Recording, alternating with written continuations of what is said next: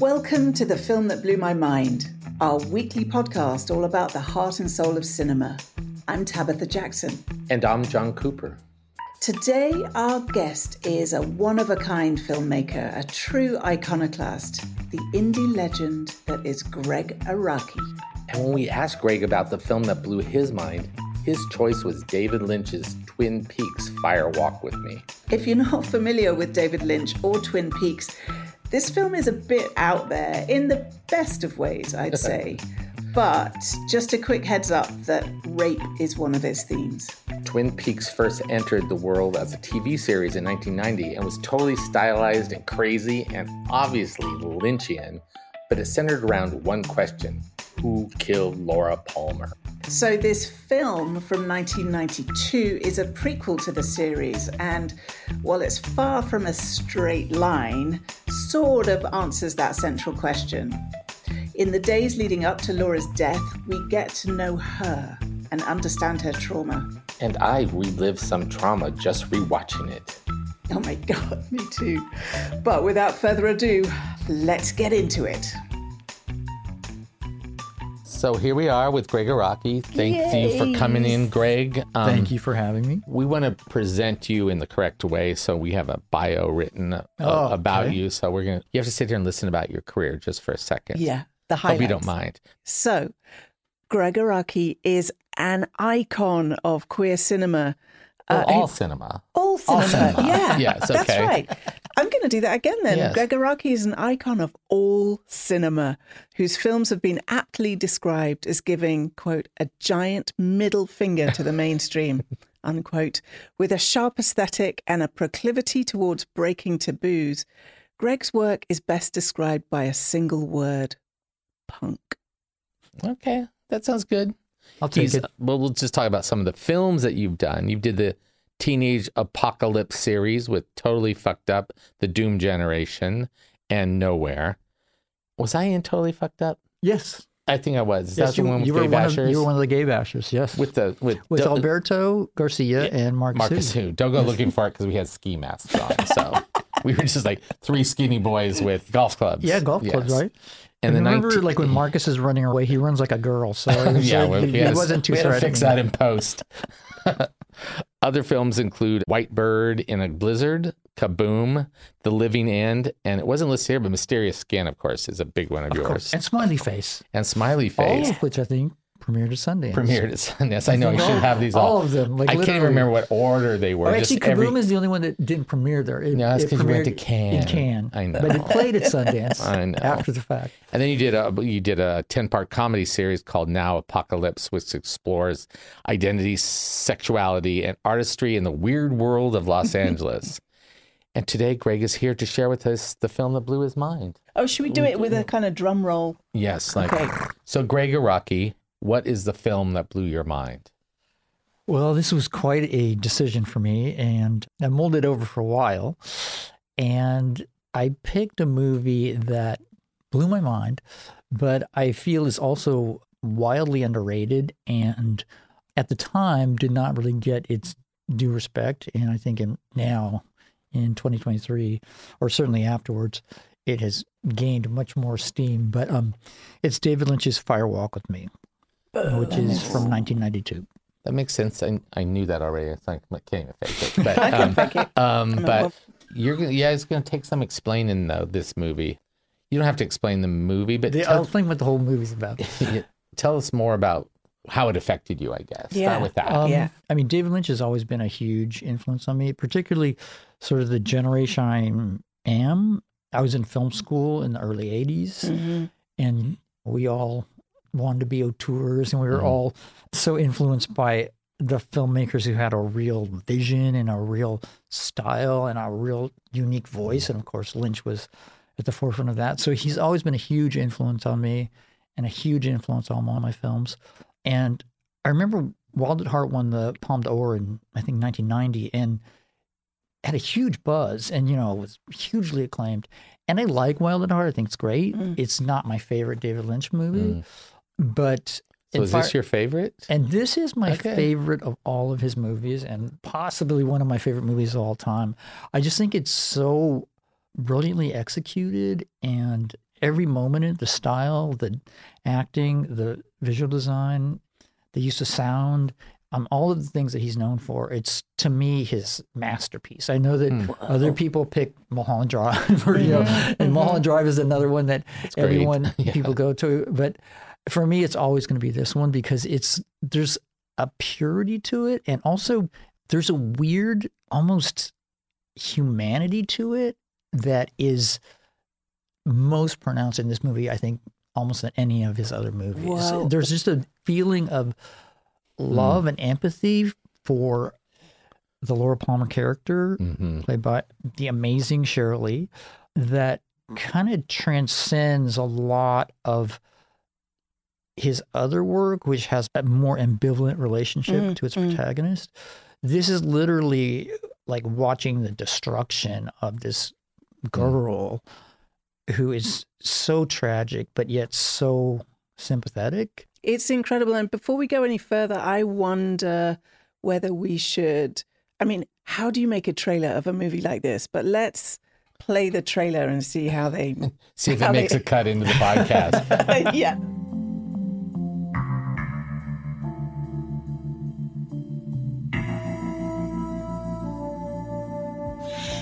My secret diary. That page is missing. There is no other person who could have known where it was. Did Bobby give you this? Or is there someone new? Your Laura disappeared. It's just me now. You made me write it all down. Don't do that. She doesn't like that. How do you know what she likes? Who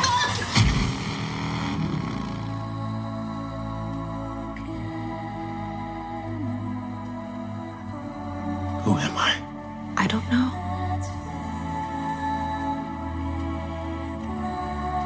You look just like my Laura.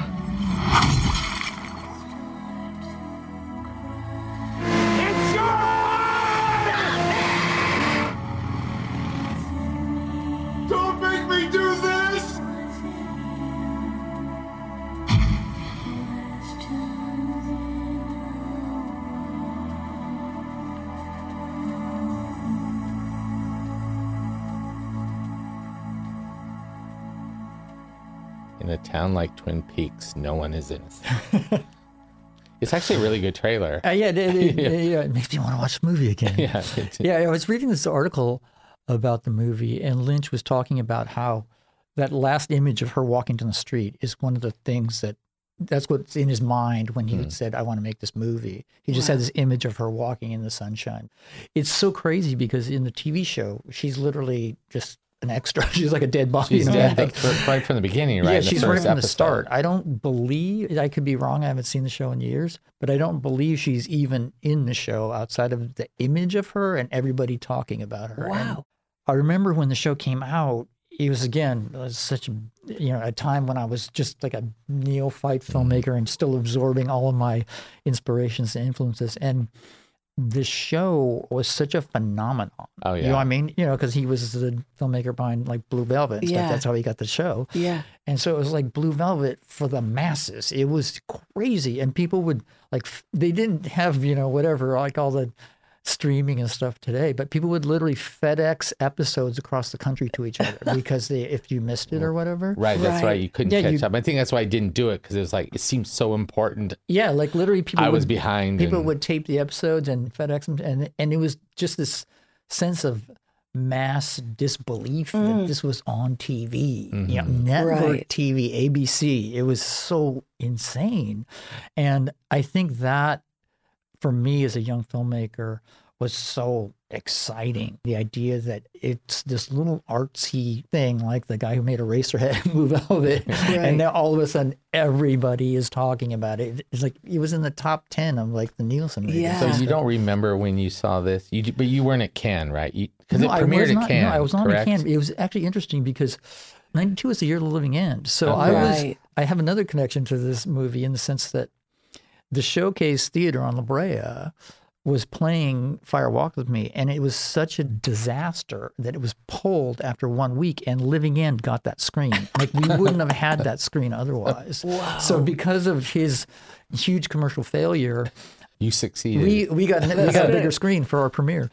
And But it was, I mean, it was really, it wasn't just a commercial failure. It was reviled. The critics hated it. booed in Cannes. Boo like to me, I watched the movie going, how could the French not get this movie? Like this movie is made for the Fr-" and I remember Lynch at the time talking about there was a bad juju out there for this movie, you know, and it's it baffles me in the sense that it's just for people who don't like David Lynch, there's a lot to hate. You know? Right, right. anybody who's a David Lynch fan, it's pure Lynch through and through at the peak of his powers. I feel like, like in a way, because after the success of Twin Peaks, he was kind of riding high on the world Right, a little right. bit, and had pretty much carte blanche, could do kind of everybody knew him then. Yeah, he was a Mm-hmm. household name basically. So at the peak of his powers, the most Lynchian thing he's ever done, and just so bold and so daring. I, during watching it, I had two martinis. And after the second one kicked in, I, You started to understand it. I didn't have to understand it. That was the point. I just felt it. yeah, you don't need. and the the music, the sensory overload, the colors, the shapes, the, gestures, the all art of that direction stuff. is kind of amazing Oh, the art direction, the style, that weird of it. nostalgic, almost 50s, 60s feel with all that evilness underneath it. Yeah, It's it was really that. him.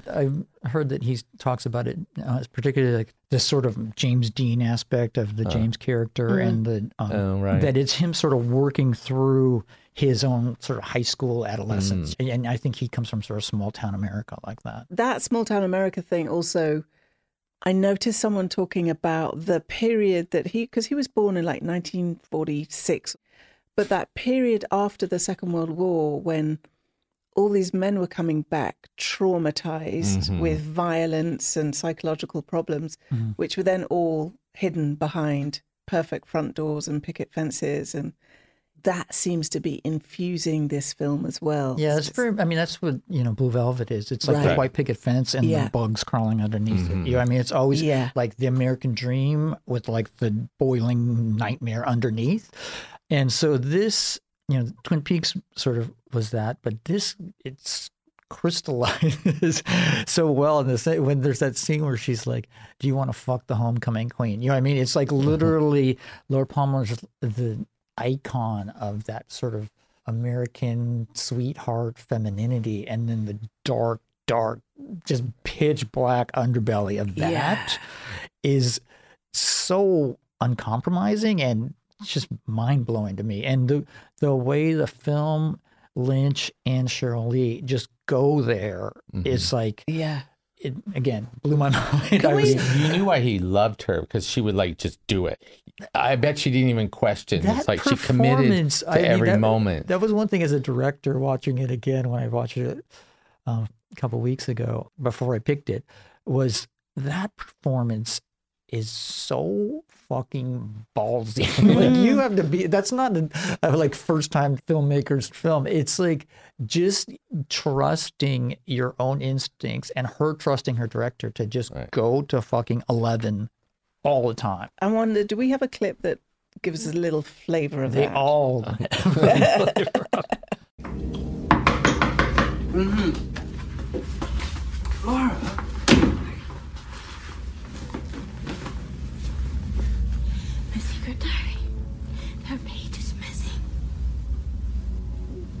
would do that? Bob. But Bob is not real. There are pages torn out. That is real, Harold. Okay, okay. well, maybe. Maybe. Okay. Bob is real. He's been having me since I was 12. And the diary was hidden too well. There is no other person who could have known where it was. He comes in through my window at night. He's real. He's getting to know me now. He speaks to me. What does Bob say? He says he wants to be me or he'll kill me. No. No. Yes! Yes!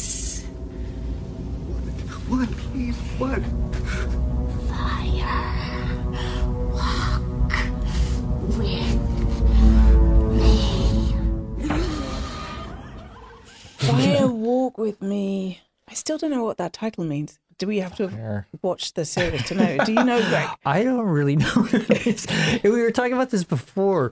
There's certain key aspects of it. Like if you go online, there's a billion websites and It's all kinds a of cult things of about people trying to figure it out. People uh, like every detail, every like his films are crammed with so much stuff. But I don't even specifically know the true interpretation of all of the stuff, you know. But it's more in the cumulative impact of the mm-hmm. film itself. It's Yeah. almost to me doesn't all those particulars don't even matter in a way. Right. At least for me, in the sense that Lynch talks so much about dreams and nightmares, and his films are very much that, and that is a huge influence on my films as well. Mm. But you know, in a dream, the specifics are mysterious a lot. You know what I mean? And the details are weird. And why was that? Was it? But you know the feeling, and you know the kind of meaning of the dream just from the overall dream. And that's kind of how I approach his movies a little bit. Even if like, wait, how does this not make sense, or how does she get from here to there, or whatever? It's more in the emotional state, and mm. that's why this movie works so fantastically for me mm. Because it's so consistent and hmm. so unified in the psychological state of Laura Palmer. You know what I Yes. mean? Hmm. And she's such a tragic and complicated and fascinating character. Well, and that's why you said it was more human too, because he's letting her be all those things. yeah, and so you yeah, you she- feel the pain. Yeah, instead she's a- of the coldness of yeah, the it's heart- town, you it's feel her pain. It's really heartbreaking. heartbreaking. It's a heartbreaking movie. Yeah. It's Yeah. I said, it, to me, it's his most emotional movie. Um, you know, the like Mulholland Drive. You know, there's Naomi Watts character in it, and she's a super interesting character, and I love that movie too. But it's not the same level of pathos that this Right. movie, where you just watch this sweet girl just be systematically just ripped apart like piece by piece by piece by piece till she's finally slaughtered at the end. Yeah. And it's so intense. It's a super intense ride, but I think so amazing and rewarding. But I wonder, I wonder if part of that reaction at Cannes, the booing of it, was because it's still so unusual that films take you to the dark place and there isn't like narrative redemption. But it's like Friends. they love the That- dark place. in yeah, Friends. it's I mean, I remember when. have, have you met when Gaspar Noé? Yeah, exactly. No, and when I, you know, and when I, um, you know, Mysterious Skin was like a huge, huge hit there. They It loved was. it because it was, you know, about child abuse and dark, dark, dark, dark, dark. And the next film was Smiley Face, and it's like was not so loved. yeah, I mean, it's like, it and I remember a French critic, a distributor, he's like, oh, they don't like comedies here. It's like they are serious, serious, and that's why, to me. This movie's so French, so Mm-hmm. Cannes Film Festival. It's just like screaming standing ovation. I think part of it is they had were so such build up. He was already so well known, and they thought it was good. I think they all wanted to make sense of the TV show, Right. That, had lots of questions that were never answered. It was like watching this too, and he didn't. He didn't. He kind of like said, "Kind of fuck you. I'm going to show you." Like an inner monologue almost of her, and more than It really, because to me, it totally answers the question of the show, which is what happened to Laura Palmer? Right, You know what I mean? right, it was yeah. like, who, who killed Laura Palmer was the tagline for the show. But this totally answers it in the sense that you get all the details of her last night and you Yeah. see that it's, it is like the whole Yeah. world killed her. You know, the way that he uses these sort of symbols of evil, like Bob and all the shit in the red room and all that fucking crazy stuff. Like, mm. it's like the evil, it's just so palpable. And I think, again, so French. I don't know. Yeah. I have, a, I have a weird question for you, which is it looks like sometimes the actors don't even know why they're doing stuff, but they're so dedicated to him. I think he was a kind of this director, they just do it for him. Yeah, one of the scenes I was going to pick was the gobble gobble scene, which is like again to me so fucking brilliant. But the idea that it works Uh-huh. as a as somebody who makes movies, like I don't think I would ever go on that gangplank and have an actor gobble gobble for the camera. And in, in But have you ever come close to that? Do you ever have actors that you just know they're not gonna they're gonna come to you and tell me what this is all about and you just have to shoot it and you just have to tell them. It's Go out there, say the lines. Yeah, just get out there. say- No, it's like no. Most actors I've worked with, and I get that feeling with him too, particularly in this movie. Even if they don't know the particulars, Mm. they know what it is. Like the gobble gobble scene, they understand. Even if the words are weird, Right. what their as actors, what their intention is. You know I what I kept, mean? I kept and that's what comes like, so does clear. he show the script to everybody in the film? Do they all read the script, or is it Uh, they have their scenes and they're playing them with intensity, but they don't know I'm sure she it has the fit? whole script. Yeah, I'm sure she has. Yeah. You know, well, she's in almost every. Yeah, it's that's what I mean. It's so so ballsy. I mean, literally, she. I don't know what she had done between the show and this. Mm-hmm. Like, she was definitely not like a well-known star. I don't believe. Mm-hmm. Right. So so risky. Like you build your whole movie around Yeah. this person that Yeah. hasn't done that much. Watching her as well for me was like she was a kind of a shapeshifter because she would Oh, look totally. like a schoolgirl and then she would look like a you know siren and the age i mean it was just incredible what she could do with her presence and you know the way that lynch directed her obviously but- innocent and sweet and seductive one second. Yeah. It was really like almost like watching Sybil. It was like that weird Yeah, multi personalities that come out. so if you were sitting down with david lynch what would you talk to him about regarding this film I don't know if I would talk to him specifically about this movie. I find when people talk to me about my movies, it's like it's enough to know that oh, like I'm a big fan. It's Yeah. as as a I mean, I don't know if I would sit down and go, "How did you do this? How did you get this performance? How did you do that?" A lot of times you don't really know as a director how or why what your intention was. You know what I mean? Like you're just shooting the scene and you, it comes to you how it's going to be done. Yeah. You know, you said it it influenced your work. This film influenced your work. Can you give us any specifics about what you took from this? Well, it's film. really ultimately for me Lynch's ability to just march to his own drummer and do his own thing. You know what I mean? Right. And what I love about his movies so much, even when the, you know some of them are very tricky and very difficult and really almost indecipherable, but you know that he knows what mm.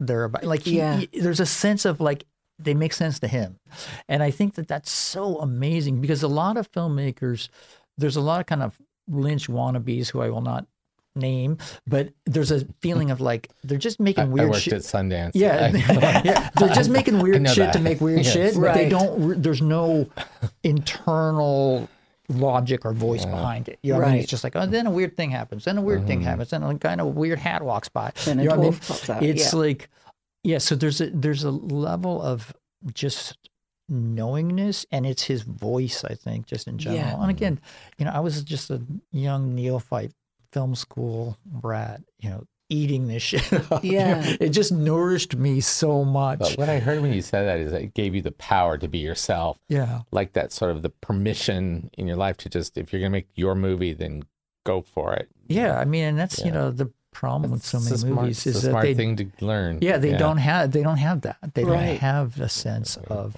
kind of walking the plank a little bit and just really going for it. And that made me think, you know, it was critically panned and so mm-hmm. commercially it didn't do the business either. But what I was so grateful for was that the work was made. And so it's there for people to discover or rediscover. As long as the work is made, mm-hmm. then, you know, you can come on here and say, this is the movie that blew your mind. And that made me watch it. It's incredible. And that's a kind of film that so easily may not have been made. I don't know how that film would get made now, but it's the first thing is to make the work, get it there. Yeah, I mean the the film was such a flop when it came out, but it has sort of been resurrected. I remember. I don't remember, as I said, I don't remember the first time I saw it. It was probably at some sort of press screening or something, I guess, in 1992. But I very vividly remember seeing it at the New Beverly about Right. 10 years ago, probably about mm. 2011, 12, like a midnight show. packed to the rafters. And, the- and fans, like people just Yeah. fucking loving every Oh, minute of it. So it's the movie never died. I mean, it always has it. It's has passionate supporters, but in recent years, its critical reputation has been you know sort of turned around. Yeah. But I do think, I mean, especially you know. I read so many polls that like Mulholland Drive is like the best movie of the 2000s. Right, right. And um, I do think that this is his best movie Mm. of all of them, and I love so many of them. So, and when you were growing up, what role did cinema play in your life as a kid? Not that big of a role. I was really into comic books when I was a little kid. I used to hmm. draw a lot, and I used to draw my own comic books. So I was always kind of an artistic kid. But one of the first movies I can remember seeing, and absolutely completely baffling me, is 2001. Was the little multiplex down the street. I remember every fucking scene, like the caveman scene and the spaceship and all of this. I remember everything. I didn't understand it at all. But then again, as an adult, do you understand it? Right, right. No, actually, no. That's actually. yeah, what's that? What's that room at the end about? And, At least when you're young, you pretend to understand it. and then later on, you're like, I don't know. Let's go to dinner. and that's before you could have the internet and Yeah, you know that's go in these fan rooms and everyone having their theories. yeah, there's You like just a four-hour thing on YouTube that literally explains everything in Twin Peaks. or Apparently, thinks it does. yeah. Right, Yeah, yeah. right. So then, what made you the move from being a normal person into being a film director? What was that? when I was an undergraduate at UC Santa Barbara, I was always very artistic and always wanted like draw and paint and do stuff like that. So when I started school there, I was originally a pre-veterinary major because I love animals as well. And um, my idea was that I would be a vet who paints, you know, on the side.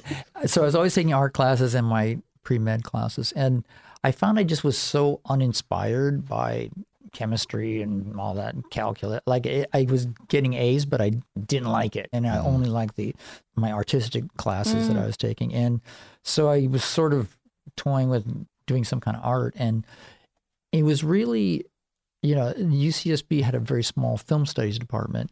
And one of my teachers sort of encouraged me to like, oh, you should try film, you know, because this is 1979, 80. So, you know, just the peak time when everything, you know what I mean? You know, the Sex Pistols came out in like 76, 77, and, you know, like new wave music and punk rock music. And one of my art teachers was sort of encouraging me, like, oh, you know, film is kind of where it's happening now. And, mm. and film studies, you know, it's funny because when I was in film school, I thought, oh, this is it and this is always going to be here. But now it's actually, I feel like that was a very specific generation. You know what I mean? Mm-hmm. Like mm-hmm. film studies was a new thing in the 60s was- and it was very 70s. Like, new. you know, Right. film theory, film history, you know, the cahiers de cinema and like all that stuff was very specific to that time. And then it all kind of has shifted, you know, and going to film school now, because I went to UC Santa Barbara and studied film studies and then USC to do film production is very different. You know, what I mean, in terms of the orientation of it. And we were so obsessed with like the auteur theory. You know what I mean? Like it was like the big thing is the Yeah. auteur theory and the pantheon of auteur directors and, and Hitchcock and Hawks and all, you know, all of Murnau, all those people, and mm-hmm. then international cinema. And my last semester when I was a senior at UC Santa Barbara, I took a Godard class, which was literally like 12 weeks of Godard films. And it was no turning back from there. So, wow. and it was problematic because the next year I was at USC and I remember I had a teacher because USC is the opposite of that. And, and he literally said, Godard Schmudar. they were so they I would they just hated me at that school because I was like just this arty punk kid with a funny haircut talking about Godard movies.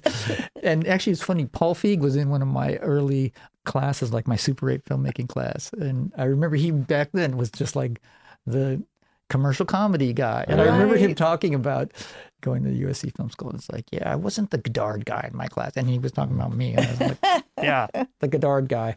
The Godard guy who was doing his comic books. I guess that's your storyboards. Must be. Yeah, must no, that's amazing. why, like, you know, I, to this day, whenever I make a film, I'm always drawing little storyboards. And In fact, I just donate a bunch of shit to the Academy Museum, and they have all my storyboards for all my movies. And somebody told me that there was a page from Mysterious Skin with all the little drawings on it in the Beautiful. A- Academy Museum. I was gonna say, I think, I, yeah, I remember that. Yeah, Right. like people were Yeah. like at the opening, like taking pictures of it, and sending it to me. So, film became just a really natural progression for me because when I was in high school, I also used to write like short stories and stuff. I was just like this, you know, creative kid. It just sort of natural progression. So did you feel like an outsider? Yeah, pretty much. Um, I was definitely, you know, I owe this all to my family and the support of my parents and the feeling of unconditional love I've always gotten from my mom and dad. I never felt like a nerdy, unaccepted outsider. Like I was popular in school. I had a lot of friends. You friends, were the and cool kid. yeah, I yeah, but I You was cool also even when I met you. yeah, but I was always uh, like yeah. more so my own drummer, like do my own thing. Right. that makes and- you cool. Yeah, and I wasn't even really consciously queer, not really till co- I was an undergraduate in college. I vividly remember being at USC Film School in the early 80s, and um, I was not out, which is unheard of given the fact that I was this arty Godard kid with a funny haircut. Of course I'd be queer. You know what I mean? like, but that's how different it was in the 80s. Right. And it's like, it was really just a completely different. You remember this, Cooper? It's just like being gay was such a, um, it was like a secret. It was, Politically it was a fun secret. no, it's too, a which- politically which- incorrect yeah. to, to be fond Uh, about it, but it yeah. is for a young person. Obviously, the closet is a torturous place, but having a secret life Right. on the other side, and literally the gay bar in Santa Barbara was on the other side of the train tracks, Uh-huh. literally, and it was just having this double life was super formative for me in terms of you know my own identity and psyche. Yeah. that. And was there, when you became consciously queer, was the cinema there for you? one of the sort of awakenings, and this is, I was actually giving an interview earlier and talking about, because this person's like, oh, oh, you know, Doom Generation is such an important movie to me. It was like, I was in the closet and it helped me come to terms with my sexuality. Like, I get that sort of comment a lot. Mm. And I talked about how that movie is meant to be sort of like, like a secret, because it's a heterosexual movie, its title, but it has a very super um, intense queer subtext. And it's the idea that it's meant to be a sort of Trojan horse to present as a straight movie, but then with all this queer underbelly. Um, and sort of convert people to the cause. And I remember as a this is I think I was in high school. I saw Midnight Express in the theater, and the book it's based upon there is a gay romance in it because the guys in the, the guys in prison. Mm-hmm. But in the movie version, the Alan Parker movie, they cut it out like they wouldn't allow it. Right. But they do have this extended. It's a subplot in the movie where Brad Davis, who's beautiful, uh-huh. Yeah. and who's later in the Querelle movie, which is a huge thing for me. That Querelle movie, hmm. Fassbinder's Querelle. Um, he has a friendship with this beautiful blonde guy, and there's like these sort of romantic scenes of them like doing push-ups, slow motion push-ups together, and they're all sweat. And I just remember being kind of really like unnervingly aroused by it and just Mm-hmm. it it sparked something in me that was like oh okay I, like and i think that it's one of the things about movies that can sort of permeate your psyche a bit Yeah. And your body, that they yeah do things yeah, like, your, yeah your you're not even aware of it really Yeah. and it's very like oh Yeah. So when did you two meet? We, when did we first meet before Living End, uh, Um, yeah uh, well i think it was through Alberto you were you were definitely. at warner brothers right when sundance was at warner brothers Yeah, no, it wasn't at Warner Brothers, but Sundance used to have an office at Warner Yeah. Brothers. Because I of- was never at Warner Brothers. because of um because of redford right Right. yeah, yeah, they right. gave us. We used to. They used to give us an office. And I used to go in there there. and use the Xerox machine all the time. Yeah, yeah. It was a joke because we would know hear him coming because he had so many chains on his belt. It was like the ghost of Christmas past or whatever. He's like, you hear him coming down the hall, cling, cling, cling, cling, cling, cling. It's like Gregg's here. In those days, I used to, I remember because it was uh, Michelle Satter. Like she's like, you know, we have this independent film program, da da da da, da but how can we serve you? Right. And I Right. said, She- she and I right said, can I use your Xerox machine? and so literally, I would go in and Xerox like stacks of scripts, and you know, in those days, you had to do that. You had to send your scripts to your actors, you had to send your script to everybody Yeah. that was working on your movie. And as an independent filmmaker, it's like uh, expense I didn't want to spend money on. That must be where we met, right? Because that, was the day of Alberto and Tony Safford, I think. And then, and also, I helped you cast The Living End. oh, did you work on the casting? Were you there for Mike Dytri's audition? yes, because Remember you when were, he dropped his pants or something Yes, 'cause in the were- audition? It's like this guy's going to get It was the part, Marcus, Marcus, who made me do it because he goes, Gregg is afraid of actors, and I was a, I'd been an actor, you know, in New York, and so it's kind of like I I was that. there. I was there Wait, to you didn't like- know Cooper used to be an actor? No, I, I knew he'd been. I knew he's got dance in him, Yeah, well, but no, I didn't know about it. right. That's why he's such a showman. yeah, it's a showman. That's why he would always put on those performances at Sundance. So what? So at one point you came in and asked to use the Xerox machine, and Cooper said, "Only if you give me a part in your movie." Oh, did he- uh, then- I never then- wanted no, part. in I'm my, assuming you didn't He asked to shoot in my house, though. Oh. in my movies, asked to shoot in my- house. well, like you don't you don't want to be in one of my movies. It's like literally like bring your own costume, show up at this street corner. You're not getting paid. You I had probably one won't get fed. character that was in two movies and it was never used. Yeah, it got cut out. It was Rude. the, it was that weird. It, like that's why I know filmmakers do that. He didn't tell me why I was doing this stuff. I just did it. You know, yeah, it's just do sure. it. Just trust me. yeah, right. yeah. Walking in weird outfit with a boombox, and I was blind, I think, and I could never do that now. Yeah, all those movies have those characters in them. So I want to get back to this movie Back because to back to Fire Walk. back with to Me. Fire Walk with me because well, it just reminded me after I've had I'd had my two martinis and I could just relax into being in someone's subconscious is how it was feeling. Hmm. That then Lynch takes us to this dark place of, of as you said, the kind of psychological landscape of someone, a young woman who is being raped by her father regularly. And it's like, whoa, this thing This that guy, cinema like, can thought of as Bob. Bob was the alter ego. Right. That that part I did get. That And the freaked thing with the fan is just right. What's the thing with the fan? It's just like he uses it kind of symbolically as this i mean it's just such a rich image of the fan revolving in the ceiling and Oh, and the little boy see- co- yeah the little boy comes up to laura and says he's under the fan now you know it's the idea i think is that she focuses on the fan as she's getting raped Right, yeah, yeah, she I mean, right. it's like a would- thing like yeah. she's because a lot of people when they talk about being raped they like leave their body you just Yeah. sort of transport to somewhere else and- Yeah. And that whole thing about the angel, the angels are gone. The angels can't help her. Oh, Like, let's, I think we have that. Let's listen to that because it's so powerful. Do you think that if you were falling in space, that you would slow down after a while or go faster and faster?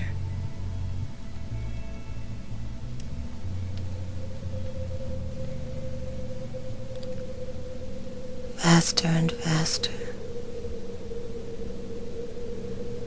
And for a long time, you wouldn't feel anything. And then you'd burst into fire. Forever.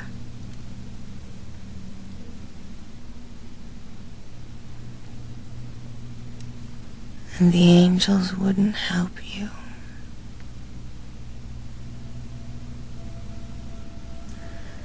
Because they've all gone away.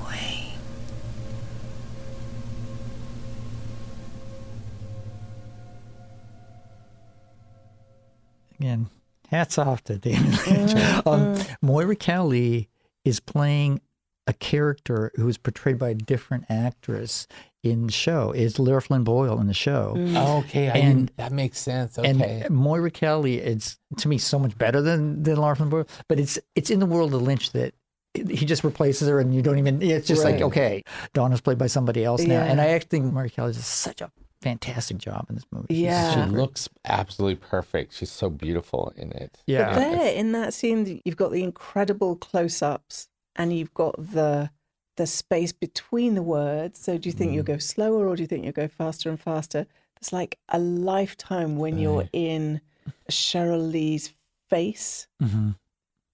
wondering what she's going to say. And then you never think she's going to get to the angels. You you catch on fire, and the angels don't help because the angels are gone. It's it's so It made me think just like what cinema can do, which is allow you to look at these ugly things that you don't want to look at by finding some beauty in it Mhm. and what how she says and how she talks and how she's framed and how she's lit. I just think that that's why that scene blew my. Blew Yeah, it's so mind. beautiful. Mhm. Was there any character in that film that you related to in any way? I don't know about relate. I mean, Laura Palmer for sure. I mean, I feel like I don't know if I related to her so much as felt for her. You know what I mean? And that's Yeah. the emotional component of this movie. I think is so powerful and so, in a way, not Lynchian. Like his movies are normally not so raw and emotional. You know, mm-hmm. this one is really so heartrending to mm. watch. You know, to mm. just see her. She's raw when she's happy, and she's raw No, when she's, being raped, and she's, raw when she's from sad. The, from the right? minute you see she does. her, like it's like when that music starts to play and she's Yeah. walking down the street, it's like Right.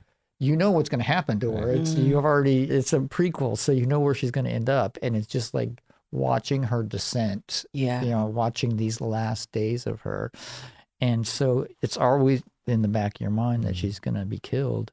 Yeah. So it just makes the whole thing such an emotional experience, I think. And a lot of his movies don't have that. They have a more of a detached point of view. I'm thinking of Lost Highway or mm-hmm. Wild at Heart or any, you know, a lot of them, you're a little bit removed. Yeah. You're not so watching this young person just literally be destroyed in front of your eyes. It's Well, that- and in front of your ears because the music is Oh. Yeah. the music is phenomenal. the music and the, just And- his general sound, sound design. design. Yeah. He's very the sound is so jarring and unsettling. well, Should we let Gregg go? we should let Gregg go, but not before All right. we ask him some questions. Oh, more Just, questions. just No, we have lightning round. three, Okay, and there are only like three, I think. Okay, Yes. m- the first question, which may take a Lynchian turn, who knows? But what is the weirdest thing that you've experienced in a cinema? In the cinema, the weirdest thing, Could be happening to you. Could be on the screen. Could be anything. weirdest thing. Yeah. I will go with talking about Gaspar Noé again. Um, when I saw Irreversible in the theater, I just have a very, it's such a visceral reaction to that movie. Oh, and yeah. I remember watching the rape scene in that movie and literally like just feeling like I was getting beat up, like I was uh-huh. cowering in my Right. seat. And and I remember that sense of relief when uh, the rape is over. But then she gets raped again, and it's even more like it literally like it, like Gaspar's like uh. kind of sick sense of humor, just like twisting the screw. Oh. And I barely made it through that scene because I almost left because I couldn't stand it. But then I made it past the second rape. And I was really glad I did because I would have missed the best half of the movie, which is the second half, which is Right. kind of like it takes such a beautiful turn to me in terms of Mhm. being about the fragility of life and existence. And I don't know if that qualifies as weird, but I just remember it being super intense. Yeah, no, that qualifies. It also makes me think, just on a serious note, about women being raped, women being raped in movies, women being raped in movies being directed by men.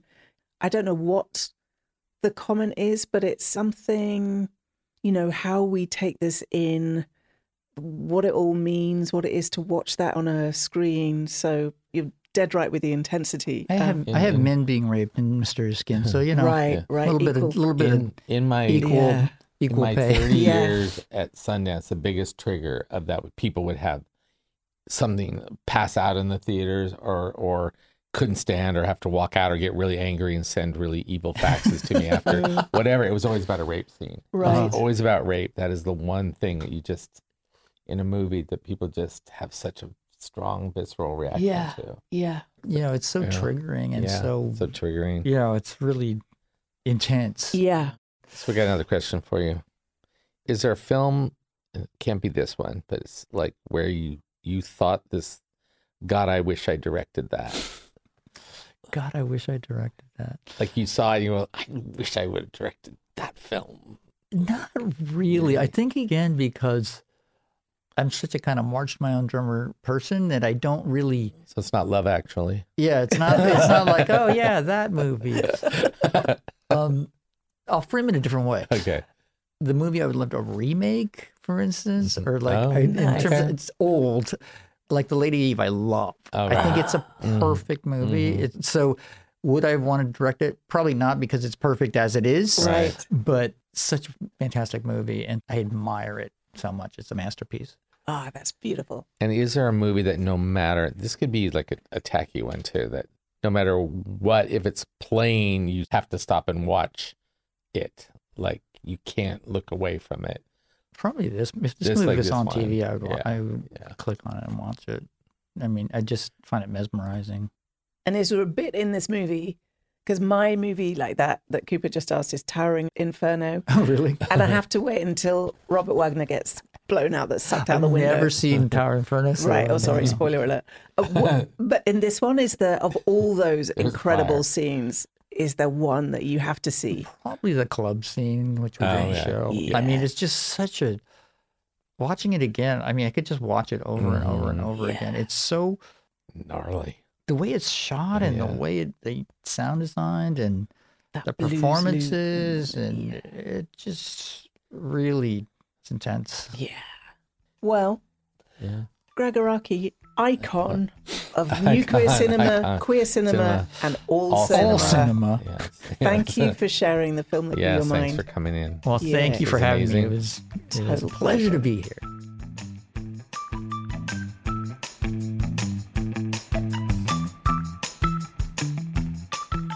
This interview was recorded prior to the WGA and SAG AFTRA strikes. We proudly support the people who work to create these stories and bring them to the screen. If you'd like to share the film that blew your mind, send us an email to stories at thefilmthatblewmymind.com. The Film That Blew My Mind is hosted by me, John Cooper. And me, Tabitha Jackson. Our executive producer is Jessica Buzzard. The show is produced by Goat Rodeo, and to find more of their work, go to goatrodeodc.com. Executive producers at Goat Rodeo are Megan Nadolski and Ian Enright. Creative producers are Max Johnston, Isabel Kirby McGowan, Rebecca Seidel, and Jay Venables. Mixing and engineering by Rebecca Seidel. Intro music from Wayne Jones. Marketing and publicity by Stephen Raphael at Required Viewing. Graphics by Lee Fenvis. Special thanks to Trevor Groth, Kirsten Chalker, John Nein, and especially Christine Buzzard. Also to all our friends and family who put up with us and our crazy projects. Aw. If you like this episode, why don't you subscribe to stay up to date on new ones? And maybe leave us a rating and a review. Oh, and if you have any left, tell your friends.